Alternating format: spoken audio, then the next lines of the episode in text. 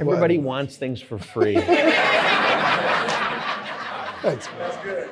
Appreciate it. That was good. But you don't respect it when you give it away.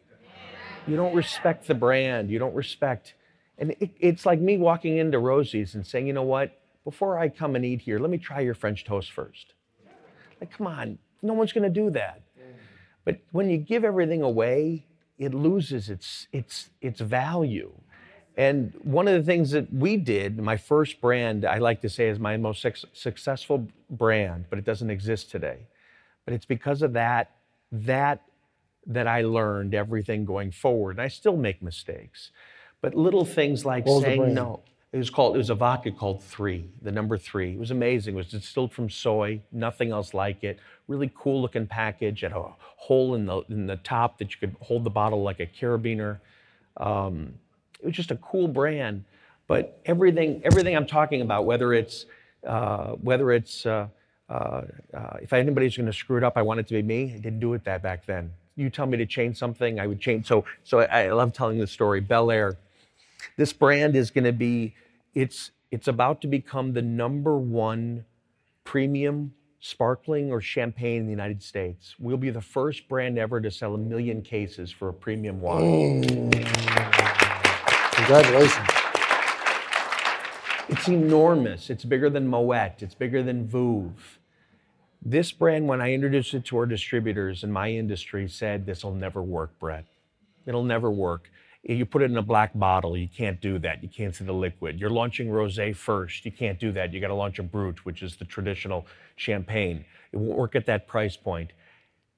10 years earlier, I would have changed everything no, I'm not changing anything. I got to trust my instincts and trust my gut.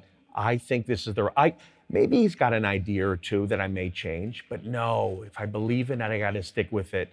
And it worked. But all my brands, whether it was Ace of Spades, whether it was D'USSÉ, whether it's these brands, no one thought they'd work. Hold on. D'USSÉ is yours too? You started that? Yep.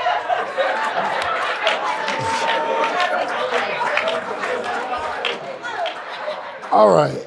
Okay, because I had some questions on that. All right, so how do you? But but my my point is, there's certain things like back then. Such. All right, let's do some quick math. The less your business spends on operations, on multiple systems, on delivering your product or service, the more margin you have and the more money you can keep. But with higher expenses on materials, employees, distribution, and borrowing, everything costs more. So to reduce costs and headache, smart businesses are graduating to NetSuite by Oracle. NetSuite is the number one cloud financial system, bringing accounting, financial management, inventory, HR into one platform and one source of truth. With NetSuite, you reduce IT costs because NetSuite lives in the cloud with no hardware required. Access from anywhere. You cut the cost of maintaining multiple systems because you've got one unified business management suite. It just makes sense. You improve efficiency by bringing all your major business processes into one platform, slashing manual tasks and errors. Over 37,000 companies have already made the move. So do the math. See how you'll profit from NetSuite? I know you see it. Listen to me if you have everything scattered in business, you cannot grow. And everything is more expensive when you have more and more processes layered on top of each other, more and more softwares. You got to get out of that. And it, it will improve efficiency and cut costs. By popular demand, NetSuite has extended its one of a kind flexible financing program for a few more weeks. Head to netsuite.com slash social proof. That's netsuite.com slash social proof. netsuite.com slash social proof. Which is trusting your instincts or listening to your gut or saying no. Back then, I just give it away. Just give it away, you know?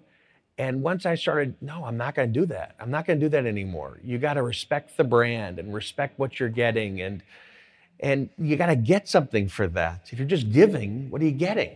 You know what? I guess I would think if I had a if I had like a, a liquor brand, right? You got to give it to the rappers. You got to give it to the celebrities. I'm sure that's how they approach you. You just tell them no. Yes.